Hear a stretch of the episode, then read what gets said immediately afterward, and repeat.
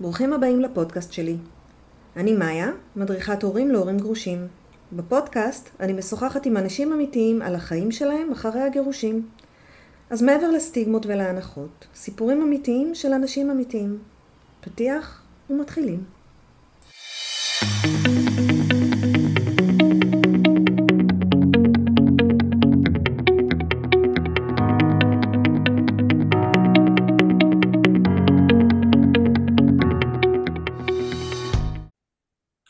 היי, ברוכים השבים. היום אנחנו מדברים עם אה, דוקטור עדן וייס-שדה. עדן היא אה, עו"סית לסדרי דין, עובדת סוציאלית לסדרי דין, היא גם מטפלת משפחתית וזוגית, והיום אנחנו נדבר על, על כל הנושא הזה של אה, עובדת סוציאלית בהוראת בית משפט, מה זה אומר ומה עושים עם זה בעצם. היי עדן. היי מאיה, ערב טוב. ערב טוב. אמ, מה שלומך? שלומי טוב. כבר טוב. בואי תציגי את עצמך. אז אה, כמו שאמרת, אני עובדת באגף הרווחה, בתפקיד של אה, עו"ס לסדרי דין.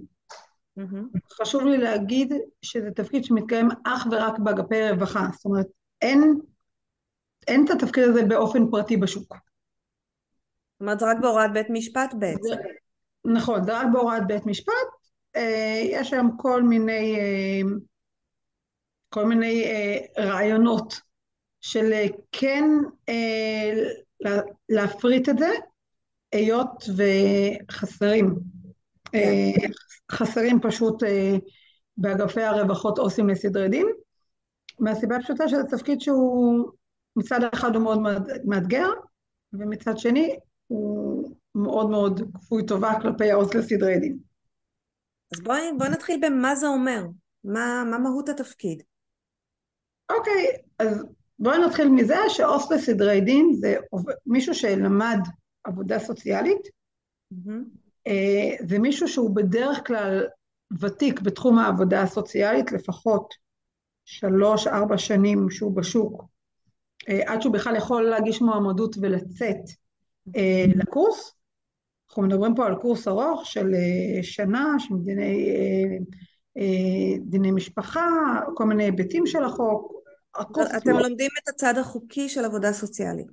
לגמרי, לגמרי, שיש המון, בעצם תחת הטייטל של עו"ס לסדרי דין, יש המון המון המון אה, תתי סעיפים.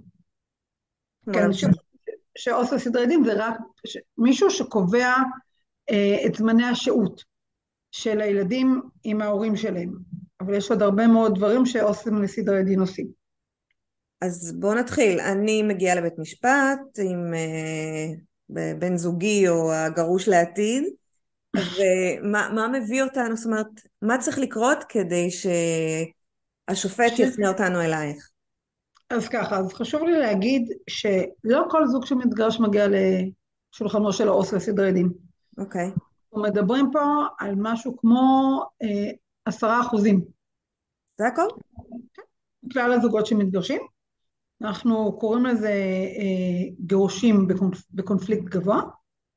אוקיי. Okay. מה שאומר שבעצם ההורים לא מצליחים להגיע לידי הסכמה אה, בכל מה שקשור אה, לחלוקת הזמנים. אוקיי? Okay? זה לא, זה דרך אגב זה לא רק ב, במהלך השבוע, זה גם בתקופת החגים, זה בחופש הגדול, זה בשביתות, בימי מחלה. אז רגע, אלייך מגיעים רק אם צריך לעשות את זה רק למען אה, זמני השהות בין ההורים? נכון. אנחנו לא מתערבים בעניינים של מזונות, העו"ס לסדרי דין לא מתערב. אוקיי. Okay. זה, לרוב זה, זה משמורת אה, וזמני שהות. אוקיי, okay. אז אם לי יש בעיה ושני עורכי דין מתנצחים ואנחנו לא מצליחים להגיע להסכמה לגבי אה, זמני שהות, לגבי הסדרי משמורת, השופט יכול להגיד, אתם מופנים לעו"ס לסדרי דין. נכון, ואז נשאלת השאלה, לאן מפנים? אם שני ההורים גרים באותה עיר, אז אין עם זה שום בעיה. מה קורה שהאימא גרה במקום X והאבא גר במקום Y? מה עושים אז? כאן אנחנו הולכים על העניין של ה... מה שקובע זה בעצם מרכז חייו של הילד. אם ההורים גרים באותו עיר ובית המשפט מינה עו"ס לסדרי דין, אז התיק ילך לאגף הרווחה שבאותה עיר ששני ההורים חיים. אוקיי. Okay. במקרה והאבא גר בעיר אחת והאמא גרה בעיר אחרת, בעצם התיק הולך לעיר שבה מרכז חייו של הילד. לצורך העניין אני כרגע זורקת, כן. אם לדוגמה האמא גרה בהוד השרון והילד לומד בהוד השרון ואבא גר בנתניה, מי שיטפל בתיק זה היה, יהיה העו"ס של סדרי דין בהוד השרון. זה לא משפטי בכל הארץ? זאת אומרת זה מחולק לפי ערים? כן. אוקיי. כן. ואז. מה? מגיע אלייך תיק ואומר אני רוצה את הילדים, זה אומר אני רוצה את הילדים, מה את עושה? ואז יש תהליך שנקרא, כשאנחנו מקבלים אה, בקשה מבית משפט לכתיבת תזכיר, בדרך כלל הבקשה היא מאוד מאוד אה, מפורטת, אוקיי. Okay. קצת מדברת על השתלשלות העניינים, את הבקשה של ההורים, אה, ואז מה שעושים, בעצם עושים פגישות. לרוב יש פגישה משותפת עם שני ההורים, יש פגישות נפרדות עם כל הורה, יש פגישות עם הילדים, יש ביקורי בית, יש, וכאן זה אולי זה המקום להגיד שבאמת העבודה של כתיבת תזכיר היא לוקחת זמן, כי יש הרבה מאוד גורמים שמעורבים. יש גם לא המון, מאוד, המון נתונים לאבד. לגמרי. עכשיו, זה לא רק ההורים והילדים או ביקור בית. זה במסגרות בית ספר, ואם הילדים הולכים לטיפולים רגשיים, אז מדברים גם עם המטפלים הרגשיים, ואם לילד יש בעיות אה, בריאותיות כלשהן, הוא מטופל במוסד כזה או אחר, אז גם פונים למוסד, זאת אומרת, זה המון המון המון אה, גורמים שהם אה, מעורבים. את צריכה לפנות לכל הגורמים שמעורבים בחיים של הילד. נכון. כדי לקבל איזושהי תמונת מצב, איפה יותר טוב לילד להיות. זה לא איפה טוב לילד להיות, כי את זה אני, את זה אני שואלת בפסיכות הפרטניות עם הילדים, שם אני שואלת גם את הרצון של הילדים, ואני בהחלט מתחשבת ברצון של הילדים. כמובן שזה תלוי בעוד גורמים, אבל אה, בואי נגיד ש... אני, כשאני עושה את המכלול של הדברים, אה, אני לוקחת בחשבון גם את מה שאומרים לי בבית ספר. רצון של ילדים יכול להיות משהו מאוד מתעתע, יכול להיות שאבא הבטיח לו סוכריה אם אה, הוא יבוא לגור אצלו, יהיה לו ממתקים חופשי, ו- ויכול להיות גם שיש צד שאולי מנקר, ואז הילד מוסת. זה משהו שאת מסתכלת עליו, שאת יכולה לראות? בהחלט, בהחלט. בשביל זה אני עושה קודם כל את הפגישות עם ההורים. כדי לשמוע, אני חושבת קדימה. כן. עכשיו, אני חייבת להגיד, יש מקרים, וכבר היו לי מקרים, שההורים אמרו, אנחנו לא מוכנים לשבת עם ההורה השני באותו חדר. וואו. כבר היו דברים כאלה. ואז אה, אני מנסה לברר את פשר, ה... את פשר הסיבה ל... ל... למה. עכשיו, לצורך העניין, גם אם יש צו אה, הגנה. אני עדיין יכולה לבקש מבית המשפט שהוא, או צו הרחקה, סליחה, צו הרחקה, אני עדיין יכולה לבקש מבית המשפט שאני עדיין מבקשת שלצורך כתיבת התזכיר שההורים יופיעו ביחד לאותה פגישה. כלומר צו הרחקה אחד מהשני בגלל איזושהי משהו איזושהי ש... סיבה, זה לא משנה מה הסיבה. Uh, שוב, אני רק מתזכרת שהפגישות מתקיימות במקום ציבורי, מתקיימות בתוך אגף הרווחה, מקום מסודר, מקום עם שומר. אוקיי. Uh, זה קיים, וזה משהו שהרבה מאוד פעמים זה גם מרגיע אותם. את ההורים או אותך? לא, את ההורים. את ההורים. אה, אבל יש פעמים שאני לא מצליחה לעשות את זה, ואז אוקיי, אני נפגשת איתם אה, בנפרד. Okay. אבל מה אוקיי. שאני מנסה להגיד פה, שזה באמת לכתוב תזכיר זה תהליך מאוד מאוד ארוך. זה לא משהו ש... גם יש את ה... שוב, יש גם אילוצי זמן של, אה, למשל, מורים בבית ספר, אנשי טיפול. אני חושבת שחשוב להזכיר כאן שבעצם את לא בצד של אף הורה. נכון. אני חייבת להגיד שבהמשך למה שאת אומרת, אני גם אומרת להורים, אני פה בשביל הילדים שלכם. את בודקת את טובת הילד נטו, את מגיעה מהצד שלו. מהצרכים שלו, זאת אומרת, אין לך הורה מועדף, או לא. מישהו שנראה לא. לך יותר חזק, או משהו כזה. את באה לא. ואת מסתכלת, מה הילד צריך.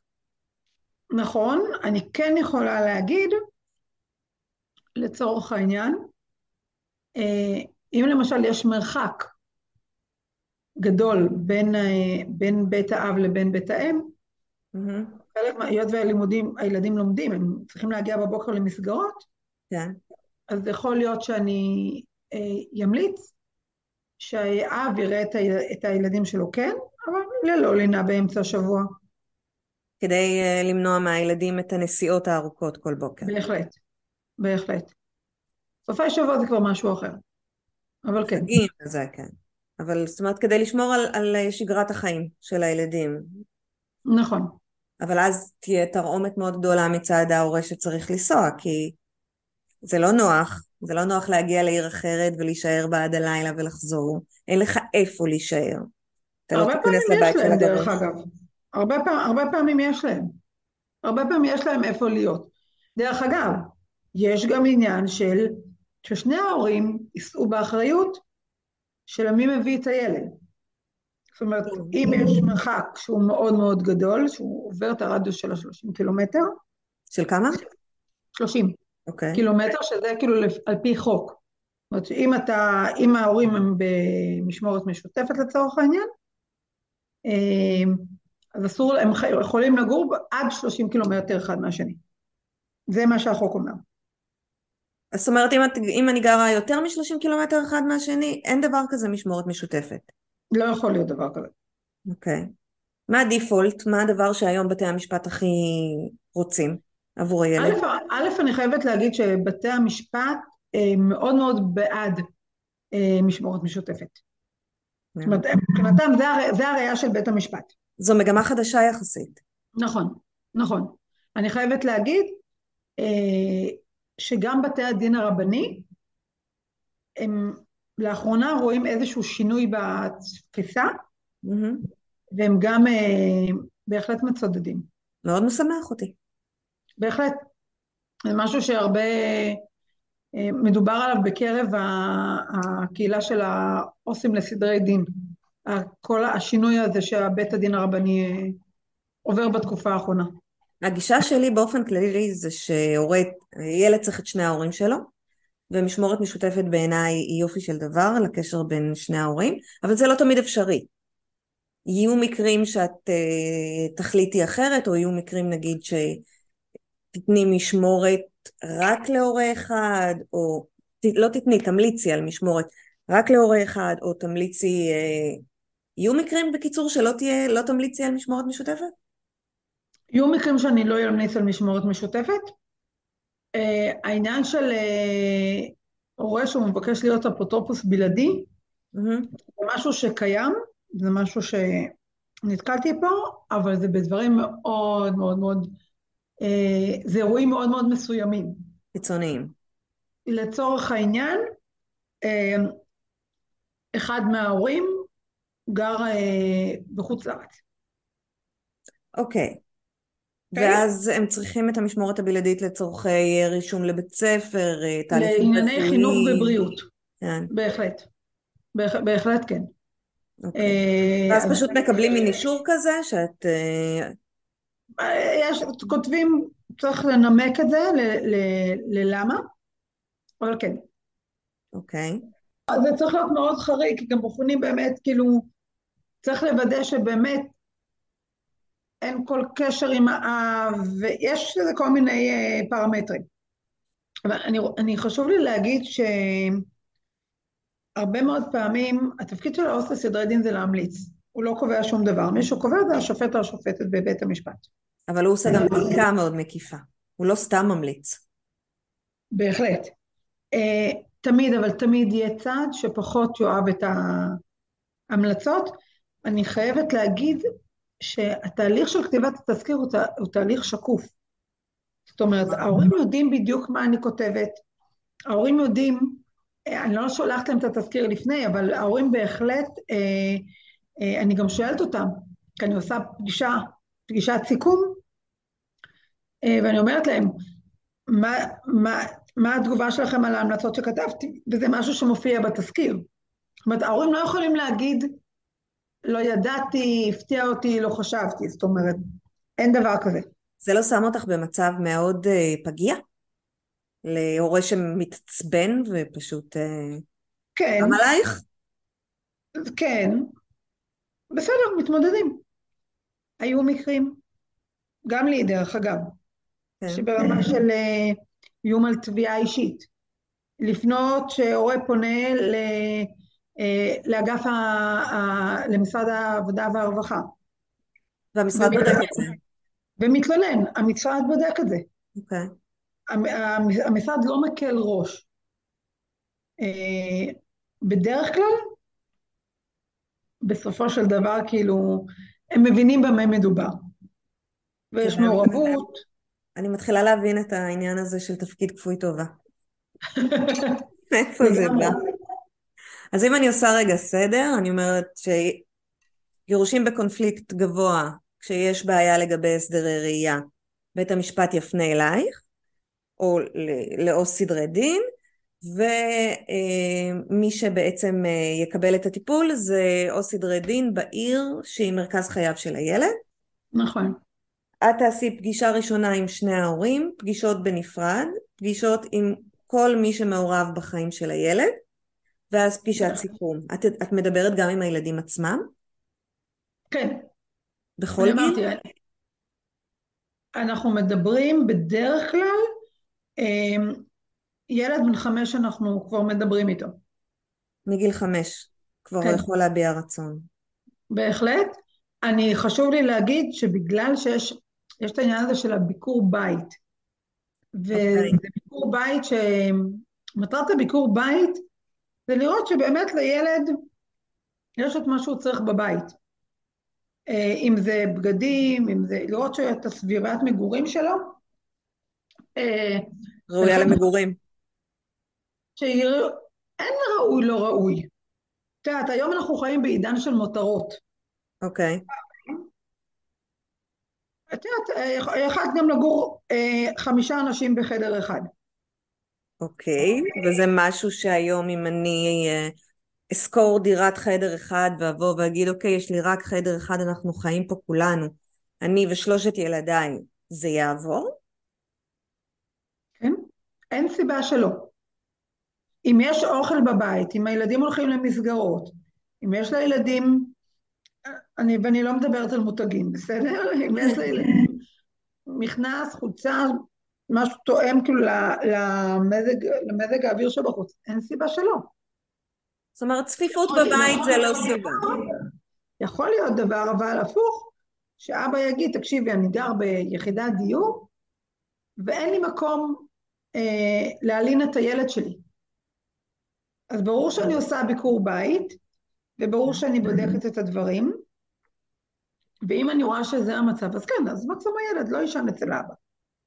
שזה בעצם יכול להיות בגלל, זאת אומרת, יכול להיות התנגדות מהצד השני, שהאמא תבוא ותגיד, אני רוצה שהם ישנו אצלו, ואבא יגיד, אין לי, אין לי איפה? יכול להיות מצב, בשביל זה אני בודקת, בשביל זה אני עושה ביקורי בית. שוב, okay. אוקיי. זה לא, שימי לב להבדלים. כי מבחינתי, אם יש דירת שני חדרים, mm-hmm. יש מיטת קומותיים ועוד מיטה נפתחת ויש עוד חדר להורה, זה בסדר. הרבה מתלוננים שהם, הרבה אה, גברים בעיקר פוחדים שהבית שלהם קטן יותר ואולי זה לא מספיק. בדרך כלל, בדרך כלל, זה לא כללי, בדרך כלל הגבר יוצא ואז הוא שוכר לו את הדבר הראשון שהוא מוצא נכון. וכלכלית גם, אנחנו נפגעים נורא, אז הוא, אז הוא שוכר לו משהו נורא קטן, ואני שמעתי הרבה שיחות כאלה שאומרות, אבל הבית שלי קטן, איך, בטח יפסקו נגדי. אז את אומרת, זה לא סיבה. זה ממש לא, אני יכולה להגיד לך, גם אם, גם אם הגבר או האישה, לא משנה מי, גר בבית של ההורים. כן. אבל יש מקום לילדים, הכל בסדר. אוקיי. מה עוד את בודקת? אמ, לינה, אוכל? אני בודקת, אני בודקת שוב. אני לא אגיד לך שאני פותחת את המקרר, ועושה ממש אה, רשימת כן. קניות, אבל כן, אני, אני בודקת בעיקר את הסביבה. מה עם האינטראקציה בין ההורה לילד? זה משהו שאת בודקת? בהחלט כן. אה, זה משהו שנבדק גם בעת ביקור הבית. כן. בביקור בית, ביקור בית זה לא משהו שאני נכנסת, רואה שיש את הדברים והולכת. ביקור בית זה לפחות עניין של שעה. כשאתה יושב ומסתכל והילדים חיים את החיים שלהם, הם לא צריכים לעצור את הכל ורואים את הדברים. אני בודקת את זה, אבל גם לא רק, אני בודקת את זה בשיחות. כשאני מדברת עם הילדים, כשאני מדברת עם ההורים, כשאני פונה לצורך העניין אה, לגננת בגן, ואני שואלת אותה, בואי תגידי לי, איך הילד מגיב שאבא מביא אותו, איך הילד מגיב שהאימא מביאה אותו, מה קורה כשלוקחים אותו בחזרה. כל הדברים האלה זה אני... בהקשר הזה אני רוצה להגיד שגננת היא גוף מקצועי. זאת אומרת, גננת היא מישהי שיכולה להשוות גם, כי יש הרבה ילדים בגן, ואנחנו כמדריכי הורים נוטים לסמוך על מה שהגננת או המורה אומרת. בהחלט. דרך אגב, אותו דבר גם בבית ספר. מי מגיע כן. לאספת הורים? האם יש קשר? האם אין קשר? זאת אומרת, דברים שמאוד מאוד חשובים לנו. מה עולה בחדר עם הילדים? מה הילדים להורים גרושים אומרים? וואו, זה, זה קשת כל כך רחבה. קודם כל, צריך להבין שהסיטואציה היא מאוד זרה להם. זה התחלה. כי ילדים, כי ילדים לא נמצאים בבית המשפט. אה. לרוב. אוקיי? זאת אומרת, לרוב הם, הם אה, לא, מז, לא מזמנים אותם לתת איזשהו עדות או מדברים איתם. זה קורה, אבל ב, בדרכים אחרות. בעצם כל הקונפליקט מתנהל מעל הראש שלהם, הם לא נוכחים. לגמרי. לצערנו הרב, במקרה של סדרי דין זה מתנהג לא מעל, בין הילדים ובין... אבל אה, בואי נגיד שהשיחות בדרך כלל הן שיחות, אני מדברת עם הילדים בגובה, שלהם, בגובה העיניים שלהם. כן. ואני לא ישר שואלת אותם, בואו בוא תגידו מה אבא לכלך על אימא, זה לא עובד ככה. זה... אני שואלת אותם על עצמם, ומה הם אוהבים לעשות, ותחביבים. ולאט לאט אני נכנסת ל... לעניינים העמוקים, שמה אתם עושים עם אבא, ומה אתם עושים עם אימא. הרי בדרך כלל כשהילדים מגיעים אליי, זה אחרי שההורים, גם אם הם לא גרושים, הם כבר הפרידו את הבתים. כן. זה לא איזשהו משהו שאני מפילה על הילדים כרעם ביום בהיר. הילדים יודעים את זה. כן. אז לאט לאט כאילו מדברים איתה, וזה, ומה שאני כן יכולה להגיד שהשיחה המקדימה הזאת, א', בדרך כלל ילדים מאוד נפתחים, כי פתאום הם מבינים שיש מישהו שהוא בשבילם. שמקשיב להם. לגמרי, וזה משהו שהוא נאמר. אמ, ואז אחרי זה אני גם אומרת להם, אתם יודעים שאני באה אליכם הביתה? אז מי רוצה להראות לי את החדר שלו? והם כולם כל כך... אה, הם שמחים. שמחים ומתלהבים. אני פשוט לא, לא בן אדם זר, אני יוצרת איתם כן. איזושהי תקשורת, כדי שהם יבואו, ואז אמרו, אה, איזה כיף, איזה זה, ובסופו של דבר... אז את כבר מבססת את המפגש, את כבר, המפגש פחות מאיים, כי הם מכירים אותך. ואני גם אומרת להם שאני באה לבית של אבא, ואני באה לבית של אימא. אני חייבת להגיד, לתת איזושהי אה, הערה שהיא מאוד חשובה. כשאני נפגשת עם ההורים, לא משנה אם זה ביחד או לחוד, והם יודעים שהילדים הולכים להגיע אליי, כן. אני אומרת להם, אתם, תכ... אתם צריכים להכין את הילדים. אוקיי. ואז הרבה מאוד פעמים ההורים אומרים לי, אבל מה להגיד, שאת חברה שלנו? אז אני אומרת להם, לא, אני לא חברה שלכם. אתם אומרים לילדים שאתם יודעים שאבא ואמא לא חיים ביחד, ו... ובית משפט החליט להפנות אותנו למישהי שהיא דואגת לטובה שלכם, ואתם הולכים לפגוש אותה, היא רוצה להכיר אתכם. כשהם עושים את זה ככה, אז הילדים לא מרגישים מאוימים. כן, למרות שהמילה בית משפט מופיעה שם, וזה לא מפחיד אותם? זה לא, זה לא זר להם. הבית משפט, המילה בית משפט היא לא זרה לילדים. כן, אבל. אה, בית משפט שלח אותי להחליט, מביא מישהו לא, זר להחליט עלינו. הוא אומר שהוא בית משפט מינה מישהו, בשפה שהם יבינו, שהם יוכלו להיות במקום מוגן. זה החשיבות. אוקיי. זה החשיבות. אז, עכשיו, כבר היו לי ילדים, דרך אגב, שההורים, אמרתי להם את זה וההורים לא עשו את זה. ואז הם אה, נבהלו. אה, כן, כן. זה לא היה נעים. אבל מה, מה ילדים אומרים על הגירושים? אז תראי, תראי, אז יש ילדים שהם באמת יותר גדולים, מבחינת הגיל, אני מדברת איתך על גיל 14, אה, 15. וואי, גיל ש... מצווח. שהם יגידו, טוב לנו, ש... שטוב לנו שאבא ואמא לא ביחד, זאת אומרת, אנחנו יכולים להבין את, את המהלך הזה, כי הם כבר יותר גדולים. בוגר מאוד מצידם. מאוד.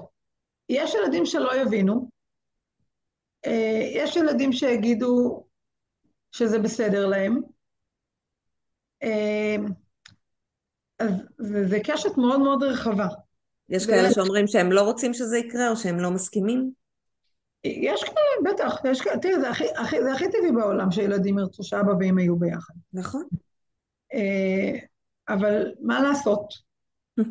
זה המצב. לצערנו הרב זה מצב נתון. כן. שבו הילדים לא מחליטים אה, ולא קובעים, אבל אני חושבת שלאט לאט הם גם לומדים להסתגל למצב החדש ולראות את היתרונות. א', אין להם ברירה, זה מה יש. אבל, אה, אבל כן, אני חושבת שיש הרבה ילדים שמנצלים את זה לטובתם, ומתחילים אה, לעשות מניפולציות בין הבתים, ויש... יש נכון, ויש. נכון, אבל אני, אני חייבת להגיד, וזה משהו שלא דיברנו עליו, שחלק מהמנדט של עו"ס לסדרי דין, בדיוק בגלל מה שאת אומרת, כן. עם המניפולציות וה... והנקודות היותר רגישות שאני גם יכולה להפנות אותן לטיפול. אני יכולה להפנות את הילדים לטיפול ואת ההורים לטיפול. אוקיי. Okay. ותלוי מה אני רואה בקשר, זאת אומרת, אני יכולה להפנות אותם להדרכת הורים, אני יכולה להפנות אותם לתיאום הורי, אני יכולה להפנות את הילדים לטיפול רגשי. עכשיו, אני לא חייבת להגיד להם איפה, זאת אומרת, אני תמיד כותבת באזור המגורים, שיהיה להם פשוט כן. יותר כוח, אבל הם יכולים לבחור מה שהם רוצים. אני יכולה להגיד לך שיש אה, הרבה מאוד פעמים, אה, שולחים אותם לתחנות, בכל עיר היום יש תחנה לטיפול זוגי נכון. ומשפחתי. אה, אז ברור שאם הם יופנו לתחנה אצלי, אני לא אטפל בהם. כן. אבל, אבל, בתחנה איפה שאני נמצאת, אבל, אבל בסדר, אבל יש מטפלות אחרות. בדרך כלל זה גם מחיר מסובסד, זאת אומרת שההורים יוכלו יותר לעמוד מבחינה כלכלית. אה, תמיד יש את הקופות חולים, אבל בדרך כלל זה רשימת אה, אינסוף. אני לא חושבת שזה מסובסד או מוכר על ידי קופות חולים. לא, לא, אני מדברת אה, טיפול רגשי לילדים, אה, טיפול רגשי, כן, זה אין סופי. דרך הקופת חולים, זאת אומרת, אם הם לא רוצים אה, באופן פרטי. ואז הם מחויבים אבל להביא את זה לפני שהם מגיעים אה, לעמוד לפני שופט עוד פעם? מה שאת ממליצה זה דברים שהם צריכים לעשות? לא, תלוי מה השופט אה, החליט בסופו של דבר. אני חייבת להגיד mm-hmm. שהיום, גם כשאני כותבת בתזכיר אה, תגובת האם או תגובת האב, כשאני מגישה את התזכיר, תמיד באופן אוטומט, ההחלטה של הבית, של בית המשפט זה לתגובת הצדדים תוך 14 יום לרוב. אה, זאת אומרת... גם בית המשפט שואל אותם שוב. זאת אומרת, את כבר דיברת איתם ואמרת להם, כתבת את התגובה שלהם, זה, הם עומדים לפני שופט, והשופט אומר... הם לא ש... צריכים לעמוד לפני שופט, השופט מקבל את התזכיר, אוקיי. הוא נותן להם החלטה.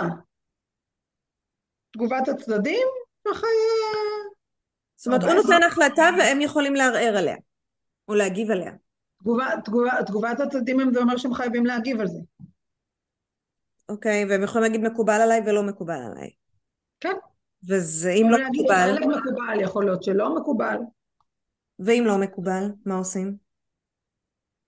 תראי, ברוב המקרים השופט מסתמך על ההמלצות כי עבודת התזכיר היא עבודה מעמיקה. כן. זו עבודה שהשופט לא עשה אותה. יכול להיות מצב שיגיע דיון ובית המשפט או בית הדין הרבני יחליטו להזמין את העו"ס לסדרי דין לתת, לתת אה, לחקירה. וואה. זה קורה. זאת אומרת, את חייבת לעמוד מאחורי המילים שלך. לגמרי. ואני עומדת מאחורי המיל, המילים שלי, דרך אגב. כן, זה לא נעשה בקלות ראש. ממש לא. ואני רוצה להגיד שיש הרבה פעמים, אני יודעת את זה גם מקולגות שלי, שלטובת המשפחה הם לא כותבים דברים בתזכיר. Mm. דברים שיכולים להתפרש, או דברים שאנחנו רואים, ואני לא אכתוב את זה בתזכיר כדי לא להרוס למשפחה. אבל אם יגיע אה, מצב שבו אני צריכה לתת עדות, ויכתבו, יגידו לי, למה כתבת ככה וככה וככה? תצטרכי להסביר. אני צריך להסביר, ואז גם אם המשפחות ייאלצו לשמוע משהו שהם פחות נעים לאוזן, אבל אין מה לעשות. כן. אין מה לעשות. אז זה... אני, רוצה, אני רוצה לסכם פה שנייה, אנחנו לקראת הסוף, אני רוצה לסכם שבעצם העבודה נעשית בצורה מעמיקה, העבודה נעשית בבחינה של כל הצדדים וכל האפשרויות. העבודה נעשית לטובת הילד, כשטובת הילד בעצם אה, לנגד עינייך ולא טובתו של שום הורה. ו... ואתם לא, זאת אומרת, אני, אחד הדברים ש... שבגללם רציתי uh, לראיין אותך, זה איפשהו להסביר לאנשים שזה לא סתם, זה, ההחלטות הן לא שרירותיות, דברים עומדים מאחורי ההחלטות. עכשיו, אם יש הורה שאומר, אה, איך אני יכול לשנות, או מה אני יכול לעשות כדי שאני אוכל אה, לזכות ביותר זמן עם הילדים, יש מה לעשות? בהחלט. עכשיו, מה זה יותר זמן עם הילדים? לרוב, וזה לא משהו ש... זה בדיוק העניין, האוסם לסדרי דין לא החליטו את זה. כן. מישהו קבע שפעמיים בשבוע, באמצע שבוע כולל לינה, וכל סוף שבוע שני, האב אה, יראה את הילדים שלו, אוקיי? כן. לא סדרי דין קבעו את זה. אז מי קבע את זה? קבעו את זה, קבעו, קבעו את זה בעת המשפט, אחרי שהם בדקו, אחרי שהם ראו, גם לא סתם, דרך אגב, החלוקה הזאת של שני ורביעי לא סתם נקבעה. למה היא נקבעה? יש רציונל מאחורי הדבר הזה. הרצ... הרציונל אומר שאם הילד היה אצל אבא שלו בסוף שבוע, כן. אבא מחזיר אותו או במוצאי אה, שבת או בראשון, תלוי ב... בהסכם אה, בין ההורים. כן. אז שלא יהיה נתק כאילו יותר מדי, אבל מצד שני, גם, שוב, גם תלוי בגיל הילדים, אבל הקטע שלא יהיה רצף יותר מדי ארוך. ולכן, אם לצורך העניין, יש את, הדבר, יש את העניין הזה של נקרא בהמלצות יום מתחלף. כן. יום חמישי יום מתחלף, יום רביעי, כל מיני, כל, כל אחד לגופו. שלא יהיה יותר מצב שיהיה חמישי, שישי, שבת, ראשון. זה הרבה. אוקיי. ולכן, מישהו, ולכן יש את ההיגיון מאחורי הלמה זה שני ורביעי. ברור שאם יש אה, אה, אילוצים, כמו אילוצי עבודה, אוקיי? מתחשבים בהם. אנחנו מתחשבים בזה. אה, יש כאלה שהחליטו שבמקום שני ורביעי, שזה יהיה ראשון ושלישי. או שלישי וחמישי, יש איזושהי התחשבות, ברור. אנחנו לא באים ועושים דווקא. הורים שמחליטים שבוע-שבוע, זה הגיוני? אה, בעד או נגד? זה הגיוני בעינייך? אם זה הגיוני בעיניי? בעיני החוק?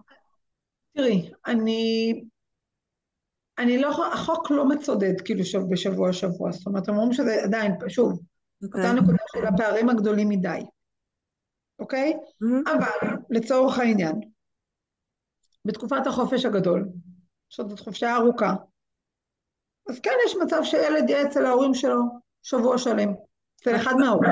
אבל ביום יום זה פחות מומלץ. ביום יום זה פחות, אה, זה גם תלוי איפה האבא גר ואיפה האימא גרה, ו... ביניהם. נכון, אבל מה שחשוב זה שלילד יהיה קשר עם שני ההורים. זה מה שמאוד מאוד חשוב. נקודה מצוינת לסיים בה. תודה רבה, אני איתך. ילד צריך קשר עם שני ההורים שלו. Uh, תודה רבה עדן, אני אשים קישור כאן uh, איך אפשר להגיע אלייך, נכון? גם מטפלת זוגית וגם מטפלת משפחתית. אז ביי בינתיים. ביי, תודה רבה. עד כאן הפרק להיום, תודה שהאזנתם. אם יש לכם סיפור לספר, או שתרצו להעיר על משהו ששמעתם בפרק, אתם מוזמנים לדף הפייסבוק שלנו, החיים הסודיים של הגרושים.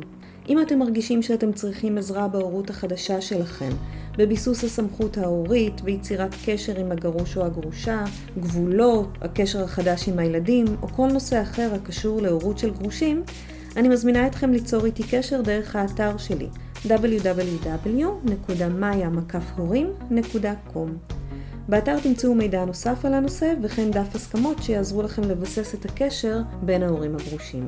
תודה ולהתראות.